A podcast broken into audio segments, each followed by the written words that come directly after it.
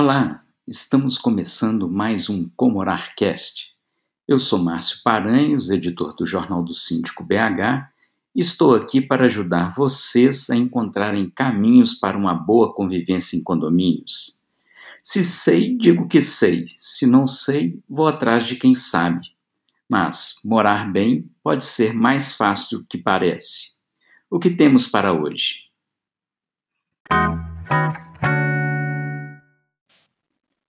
Meu vizinho veio trocar uma ideia comigo sobre alterar a porta de entrada dos nossos apartamentos. As atuais são muito antigas e de má qualidade. Ele diz que se todos do mesmo andar toparem, podemos fazer a mudança. Essa informação está correta?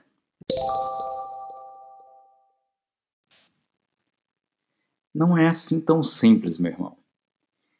Tem alguns pontos aí que vocês devem se informar melhor antes de sair trocando as portas. Uma simples combinação de corredor. Existem condomínios com diversos tipos de padrão de acabamento, dos mais simples aos de alto luxo.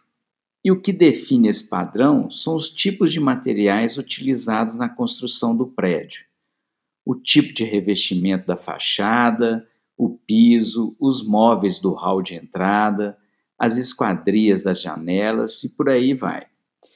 As portas de entrada das unidades fazem parte dessa lista de materiais. E seja lá qual for o padrão do seu imóvel, elas tendem a ser bem simples. Por esse motivo, muitos moradores ficam doidos para mudar essa porta depois de algum tempo seja devido a uma reforma na unidade ou até mesmo por um desgaste natural. Mas temos que tomar cuidado aí. Não dá para sair trocando porta após um acordo entre vizinhos. É isso mesmo. A porta de entrada das unidades faz parte do padrão estético do condomínio, do hall social de cada andar. São todas iguais, por isso ninguém repara nelas. Agora, pinta ela de uma cor ou troque por um modelo totalmente diferente do padrão. Vai chamar atenção de cara. Por isso, antes de trocar a porta por qualquer outro modelo, o morador deve buscar as informações sobre essa possibilidade, seja na convenção ou com o síndico do seu prédio.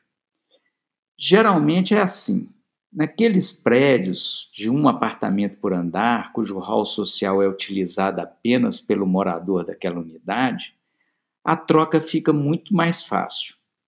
Mesmo assim, é bom verificar na convenção se existe algum impedimento para fazer isso e não deixar de comunicar ao síndico.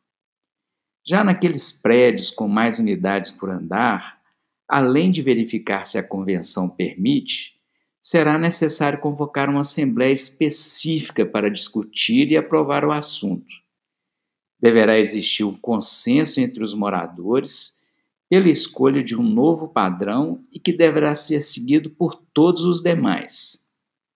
Agora, caso um morador troque seu modelo sem autorização do síndico ou da assembleia, cabe ao síndico notificar o infrator e fazer com que ele retorne ao padrão original o mais rápido possível.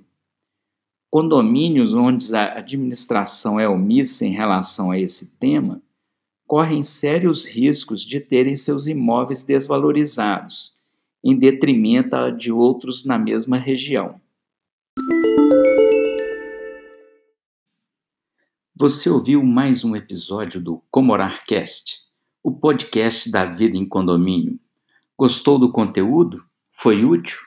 Então compartilhe aí, avalie para a gente.